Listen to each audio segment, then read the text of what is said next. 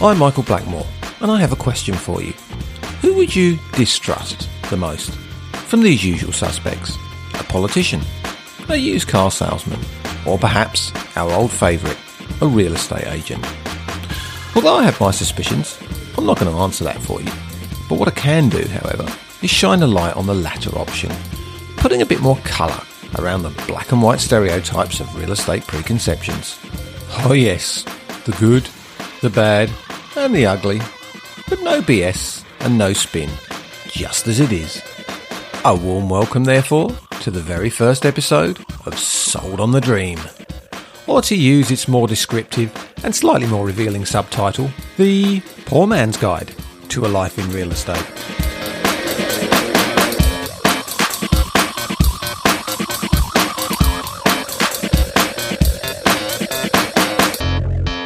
Well, hang on. Did he just say poor man's guide? Yes, I did. Spoiler alert. Let me start by telling you what this isn't. It isn't yet another secret of my success or fast track to big earnings blueprint. It isn't another bulletproof guide to lucrative property investment either. After all, there's already an endless stream of experts out there ready to provide you with such dynamic content, and, in truth, I wouldn't pretend to be one of them. Okay, I'm not really selling the sizzle yet, am I? And gee, that's what we agents are supposed to be good at. So, what are we listening to? You may well be asking at this point. Frankly, just a true tale of day to day life in real estate, but critically without the sugarcoating. Yeah, less guru and more secret agent, working behind enemy lines, feeding back some credible intel on what's really going on. Not quite gripping you yet? Well, fair enough. But you see, once you navigate around all the outward pretense, bluster, and ego, things can become quite fascinating. Stay tuned, and ultimately, amongst other things, you'll learn about the best use of blunt instruments, hear about the terror flying blob, kangaroo impersonators, and snake oil salesmen, just to name a few. Plenty of other campfire tales as well. Let's put a bit of meat on the bone and help you to ponder the big questions. I mean, Real estate, easy money or a mugs game? And those agents, high flying champions or low life swindlers out to get you. And so, dear listeners, if you've ever wondered what the reality was on the ground but were too scared to ask, then, over coming episodes, I'll attempt to lift the veil on this somewhat murky world in a humorous but honest expose of inner workings from someone who has been at the coalface for more than 15 years. And gee, don't I know it combining real life observations with some hopefully amusing anecdotes. The primary intention is to entertain here. Nonetheless, I believe this easygoing cross examination will provide a few useful insights for anyone with a passing interest in property, plus, perish the thought, any would be agents. We'll try and cover most bases the initial training, or lack of it, the well worn practices enshrined in stone, plus all the varied excitement and drama that comes with being customer facing all from a diligent professional who, nonetheless, is a self proclaimed average guy. Yes, that's right. Before we get into it, and I know this goes against the real estate grain, but I'm happy to freely admit I'm no superstar, and I've always been more of a, well, consistent plodder. Yet in doing so, I feel this represents the more realistic side of the industry for a great many of its participants. My best achievement, by industry standards, might simply be sticking it out for those 15 plus years, most of them as commission only. Indeed, plenty of time in which I've slowly come to comprehend the fascinating internal workings of this, well, intriguing profession. A little bit of background first. I grew up in the UK and worked in international finance in London for many years. Yes, I know, another potentially whinging pom who flew here and didn't grew here. Grew here? You know what I mean. The flying in question was in 2006, moving to Australia with my Queensland born wife and our young children. Without a job on arrival, I yearned for a fresh direction that this big life change might offer me. Real estate, I tell you, was never a prior idea and only presented itself as a viable option due to being a quick and obtainable career transfer. Five day course, get a license, and off you go. Woohoo! The heads up from that having come from a careers expo in Brisbane. Also, perhaps here was a challenge as a newly arrived Englishman attempting to sell Australian homes to Australians. Well, okay, some Australians, as it turned out, intermingled with many other inbound nationalities, much like myself. Can't say I had a great opinion of the industry before I started, and I actually felt this could be an opportunity to apply my cultured business past life into a more professional offering as my point of difference. Yeah, good luck with that. A few housekeeping notes as well. Firstly, over the time that I've been gathering these observations and memories together, the real estate landscape has evolved. The rise of technology and the emergence of millennial customers has impacted the way we operate. I commenced my career in slightly easier times. For example, the relative ease of gaining an initial position in the industry has probably become a little harder. So some of the stories will need to be viewed in that context. No doubt things will continue to develop at an ever more increasing pace. I've probably been replaced by an AI chatbot as we speak, yet equally certain basics remain constant in terms of human behaviour and interaction. And that, people, is where the fun starts. Next, I should probably mention my personal experiences and the related stories contained in this podcast series are all based on Queensland legislation. As with many things in the good old ununited states of Australia, mate, that's bordering on whinge and pom. Sorry. There are significant differences in local practice between individual states which impact aspects of initial training and subsequent processes. However, luckily, most of the general observations and human traits highlighted remain true and comparable across any state lines. Regardless, the objective here is not to get too bogged down in silly technical detail or legal finer points. Hmm, much like some agents I've known. And finally, I'll just put on record I'm not here to ridicule the industry tirelessly either. Just simply cut through the extensively deployed smoke and mirrors to highlight some of its hypocrisy and many idiosyncrasies. However, in doing so, and for balance, to also demonstrate that many of the practices and methods people often question have originated with sound reasoning in order to combat the unregulated chaos that is, frankly, dealing with the general public. In that regard, as I try to break a few things down into areas of common angst, I will look to show both the client and agent's perspective of what goes into this big melting pot of emotion, stress, and ambition. Excited yet? Well, we'll start at the point of entry, and then overcoming episodes understand the steps and environment needed to establish yourself and open things up into all the wonderment and excitement that follows. Pfft, well, if you can last that long. Most of these topics and content will be based around my accompanying book, Sold on the Dream. For more details, check out michaelblackmore.com and my Facebook page. By the way, that's more M O O R. You know, as in bleak, windswept, and boggy. Nonetheless, there'll be a good bit of ad lib as well, because, as you know, agents can talk crap all day long. Now, some that may not talk crap, i.e., those talented top performers working in the best offices, will of course wish to paint a slightly different picture. And you know what? That's fine. I will always acknowledge these elite individuals and be in awe of what they can achieve. But statistics repeatedly show they represent a relatively small percentage of the industry as a whole. And believe me, there are plenty of others to go round. This then symbolises a guide for these foot soldiers, the common man or woman, and the overriding mood is certainly intended to be enjoyable as opposed to overly critical.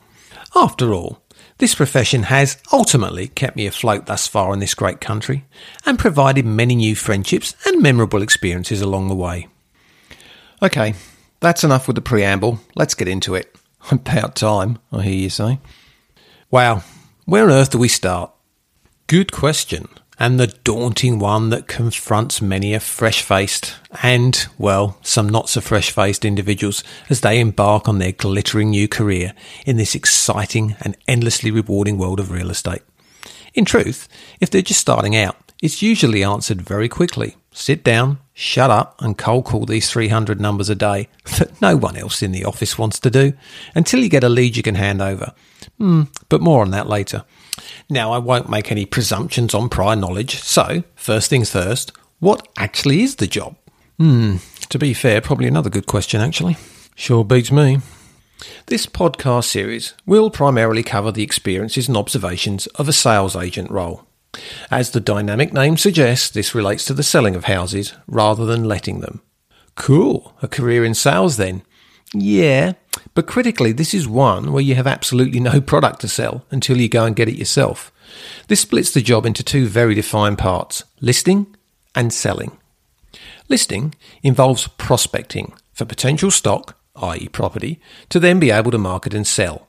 Prospecting consists of various activities to essentially establish contacts with people, such as traditional cold calling, door knocking, flyer dropping. In this digital age, these are now combined with more dynamic electronic endeavours such as social media blogs and other internet based exposure. Mind you, the age old pursuit of sucking up to the principal in the hope of being given some free leads doesn't hurt either. In truth, you're still selling in this first stage, the product simply being yourself and your company. Listing is key, it's your absolute lifeblood. No stock, no cash. So most employers will actually place a higher value on an agent listing a property than selling it.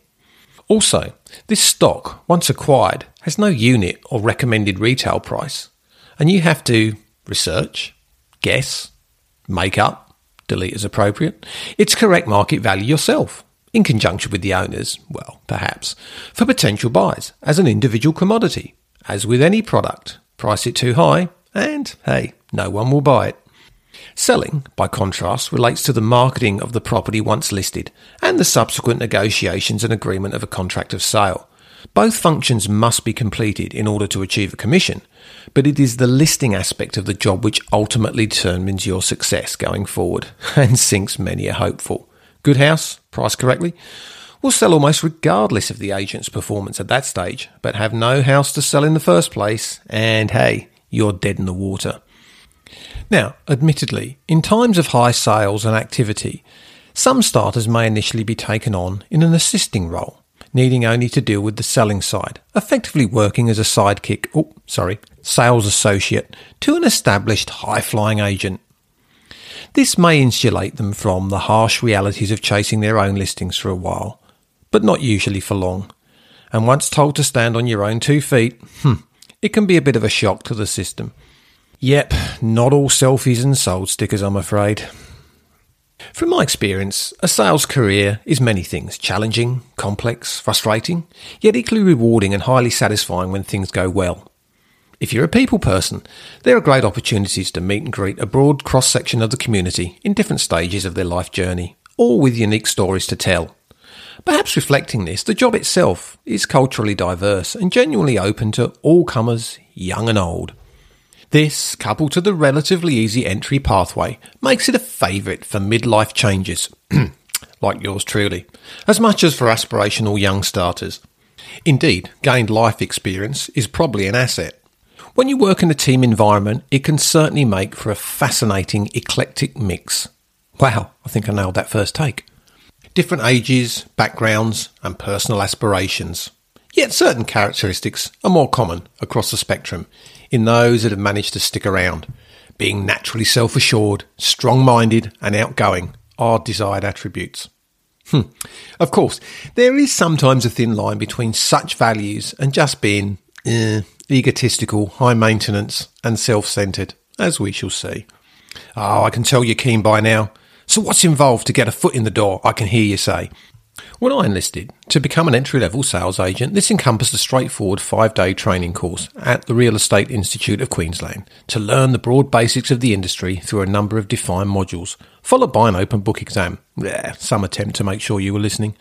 Assuming you passed this first go, and if you didn't, seriously, abandon any aspirations immediately, you then just needed to get a provisional position with a registered real estate office. Historically not too difficult, but certainly becoming a little harder. From there, you applied and paid for a sales agent licence. These normally come back from the Office of Fair Trading after police checks within three to four weeks. So, assuming you haven't robbed a bank or murdered someone recently, hey presto, you now have the keys to the Ferrari, having only just passed your driving test. So, what on earth could go wrong? Make no mistake, real estate sales can extend exceptionally good rewards. However, contrary to popular belief, for many honest grafters, it offers, at best, only moderate to low income, with plenty of self funding and self doubt along the way. Yes, it offers flexibility in a way most office or factory jobs can't, but there is a payback because you can be working unscheduled and unsociable hours at any point in time at the beck and call of clients just to chase down that next paycheck. If you want structured 9 till 5, and God forbid, a guaranteed salary, you probably need to go and work for that bank you recently didn't rob. Most people bemoan agents with their seemingly cruisy lifestyle, but truth is, 95% of them probably wouldn't put up with what your average agent has to, in terms of income uncertainty and fluctuations, combined with random hours and constant accessibility on demand Forget a quiet day off. well, unless, of course, you have absolutely no stock. To the outsider, I feel there's some intrigue and, dare I say it, perhaps even some romantic appeal. This cut and thrust, slightly shadowy industry where there is good money to be made if you can talk the talk. Good in theory, but the small print is, ultimately, whether you can walk the walk as well. Bluff and bluster may work for a while, but only hard work and consistent results will ensure a future. I'm not going to lie, there's an undeniable buzz when you win your first listing or close a sale, which can become quite addictive. Unfortunately, it can also get you ahead of yourself very easily. Beware, beginner's luck and naive enthusiasm must stand the long test of time and multiple rejections. Now, without stating the obvious, when you come into this industry, you do need to be aware that the core activity is effectively people interacting with other people. Great if you like a good yarn, hey? Hmm, but there are social side effects as well, and agents can be depicted by those they have dealt with from absolute champions through to the scum of the earth. Oh, yeah, heroes and zeros all here. Although, as mud tends to stick, it's generally the zeros we hear about to form perhaps our somewhat one sided opinion. In today's instantly judgmental world of social media, agents are quite often in the crosshairs of many faceless keyboard warriors. This isn't really helped by that ease of access into the profession. As attractive as it is, it potentially adds to the image problem, as at any one time there may be a number of fledgling agents learning on the job, and therefore opening themselves up to possible problems and misunderstandings that, with the hindsight of gained experience, you would tend to avoid or eliminate. This is perhaps evolving, but historically there have always been easy openings for anyone wanting to give it a go, no matter how ill advised. When your office policy is as many bums on seats as possible, you'll throw anyone a bone. Interlinked with this is another problem with structure. Rest assured, in most small or mid sized offices, there probably won't be much in the way of an HR department. Yeah, I've seen it so many times before. Congratulations from the boss, you're on board, swiftly followed by something like, the guys will show you the ropes. Hmm. Unfortunately, the guys in question are other agents, either on commission only or debit credit, which means they're focused on themselves only and where the next dollar is being extracted to live on. Helping you doesn't pay the bills, buddy. Add to this the inherently insecure nature of most agents, and why would they help someone else who is effectively now further competition to them in the office? All in all, best you already know what you're doing, sunshine. Now, if you're lucky, there might be a sales manager with specific brief to assist you. However, don't get too excited as in my experience, many sales managers are in fact just another favoured agent pumped up by the principal with a glamorous senior title and an extra retainer to keep them sweet. They'll often still be selling themselves, and whilst they might give you some lip service, perhaps even a weekly one on one meeting for appearance's sake, don't hold your breath on learning anything too enlightening beyond the basics, i.e., get on the phone and knock at some doors. Despite some obvious inherent risk with novices, there is a flip side. Oh, and it's a good flip side. You see, they're oh so keen, and they'll generally do anything to get a start. So, they're perfect cannon fodder to utilise to do the unpopular urban myth tasks that many established agents try to shy away from all the time. I mean, just because you're established doesn't mean you still shouldn't be doing lots and lots of cold calls every day, right? Wrong. Yeah, we all know what we're supposed to do every day, and all maintain we do it. But really, give me a break. Don't subject yourself to the drudgery and outright desolation of cold calling random numbers all day when these lemming new recruits can do your dirty work instead. Let them take all the abuse and negativity. After all, we all had to do it when we started, allegedly. If by some miracle they actually get someone with a pulse who wants to talk, they can be made to either hand the lead over or an experienced colleague will mentor them as they are clearly too inexperienced to do it on their own. Mentor, as in your experienced colleague, completely takes over, grabs all the headlines, all the glory, and, importantly, most of the money. It's a pawn sacrifice. Kings and queens only start getting involved when the play develops. At a couple of offices, I've witnessed new trainees starting, all put through the rigorous foam farm, the majority following the same path. For the first couple of weeks, they would genuinely hammer the lines, and they would usually jag a few weakish leads and appraisal opportunities.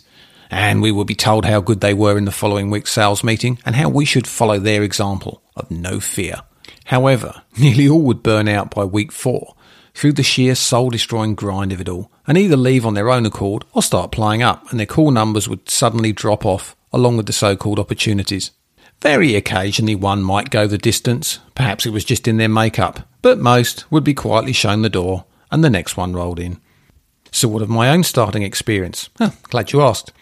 To a degree, along these typical lines. Day one, the principal welcomed me, and after a brief chat, handed me straight over to his sales manager.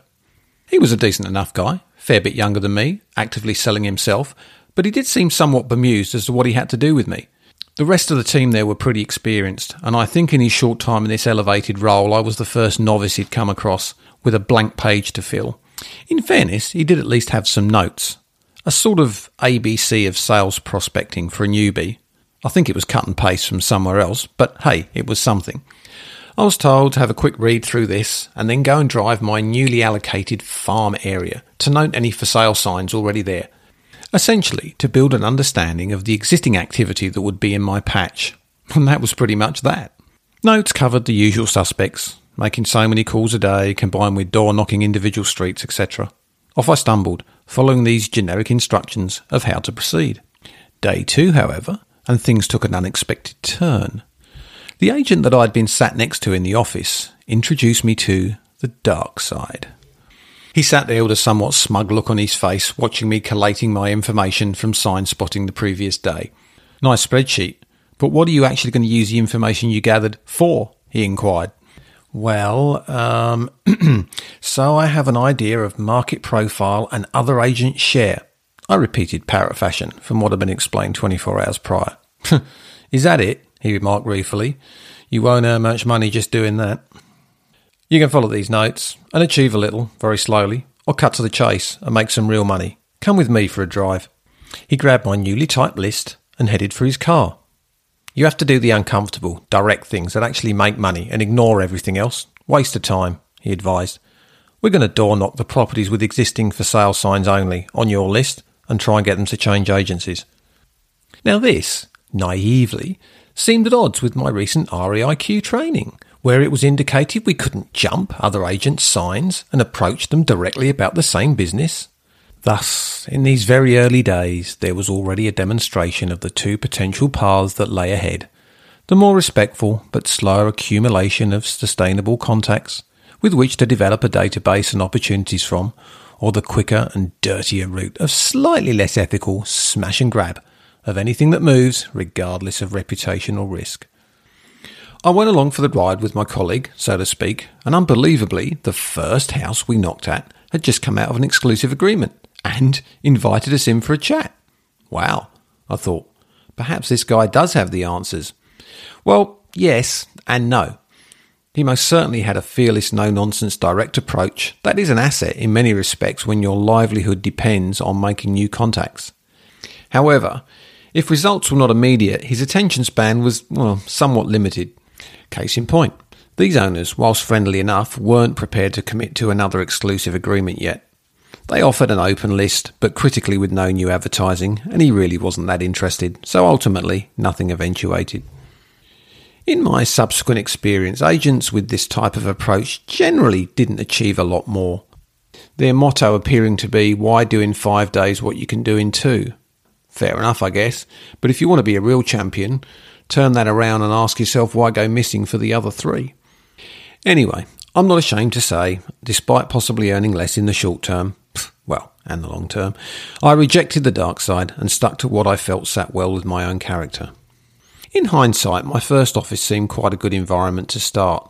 The structures were outlined, and the principal was knowledgeable and generally approachable if needed. Yes, of course, you were expected to make calls, get out and about, door knocking, fly dropping, etc. But there was not the absolute micromanagement of flogging you to death on 300 plus calls a day with someone standing over you, which is probably good, because I wouldn't have lasted. This allowed me to develop a style and method that, well, felt right for me. The most productive model? Oh, some would say no, but at least I could sleep at night, knowing I hadn't overstepped the mark anywhere.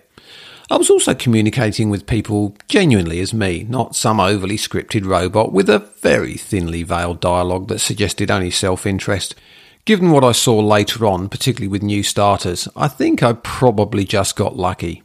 After all, there are a few infamous operations where even established agents have to demonstrate tangible outcomes every day from hammering the phones. Otherwise, they're not going home. Forcing some of them to become quite creative in what constitutes a win and when to strategically hold back something for use the next day. Ultimately, on entering this industry, you are laid bare very quickly. And the mantra is clear. You've got no database, you need to generate one. Or, in other words, you're nothing, have nothing, and are of no use until you do. And so your learning curve begins.